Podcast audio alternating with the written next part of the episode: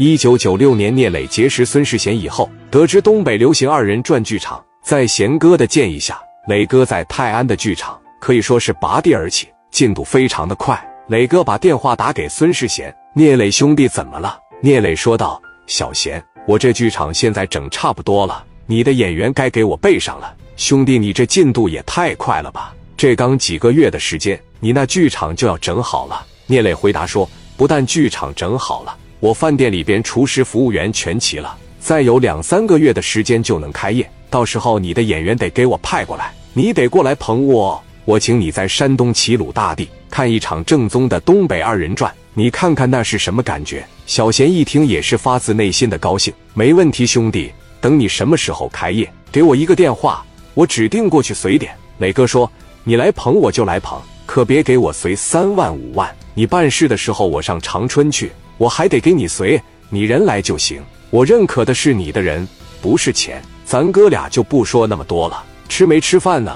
我这准备要吃了。小贤回答：“行啊，有时间上长春来找我。这都几个月没见着了。”紧接着，王群力就进来了，汇报山东太阳红星大剧场进度非常的快。磊哥是打心眼里边高兴。磊哥最喜欢的就是泰安大剧院的买卖。磊哥要吃饭的时候。王振东媳妇小霞把电话打给磊哥，磊哥一接上：“你好，哪位？聂磊，我是小霞。嫂子怎么了？你忙不忙？你要不忙，我领个人上你公司里边去一趟。在电话里边说不太方便，你来吧。正好我在吃饭，咱们在一块吃点。”小霞说：“秋姨一会见着聂磊，你就喊他小磊就行。小霞和秋姨是一个村的，而且关系也很亲近。俩人开着车直接奔着磊哥酒店。”磊哥酒也倒上了，兄弟们也都坐齐了，整了十多个菜。小霞一进门，磊哥说：“嫂子，来吧，一块坐。我给你介绍一下，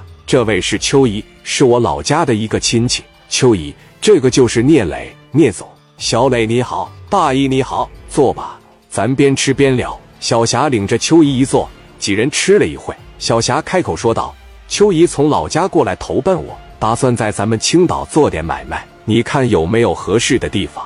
你给规划规划。你现在在社会上有头有脸，找你一房租便宜点，二也没人收他的保护费，三是更没人欺负他。要是方便，打个电话给问问，看看有什么好地段能适合做饭店。我秋姨这炒菜炒的特别好，你看看怎么样？聂磊回答：这行，那有啥不行的？大姨，你打算干个多大规模的？多大规模都行。我们两口子来就揣了八万多块钱。你看能干个多大规模的？小霞当时说了，她手里有八万，要是差个十万八万的，我这边给她拿着。这毕竟是从小看我长大的。磊哥说：“那行，整个家常菜做好吃点，装修好一点，那人们还真乐意去。”小丽知不知道什么地方现在出租啊？哥呀，还真有一个李沧区咱游戏厅隔壁那条街，在那条街上干个饭店是最合适的，而且那条街上贼热闹。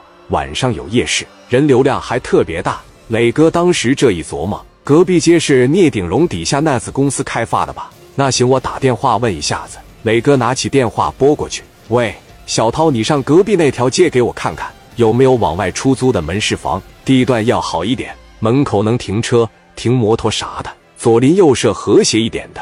哥，你要整饭店呢？不是我整饭店，你霞姐她大姨想整饭店。”我帮他选选地方，你帮我找吧。完事马上给我打电话。好嘞，磊哥说小涛看好了，电话就回给我了。那是我李沧区的经理，小伙非常有能力，找个房子对他来说小菜一碟。大姨说那谢谢小磊了，非常感谢，别客气，把酒倒上喝着吧。喝完了以后，咱一会上李沧区看看行不行？过了半个多小时，这边就回电话了。磊哥拿起电话来一接，小涛直接说有个好地段。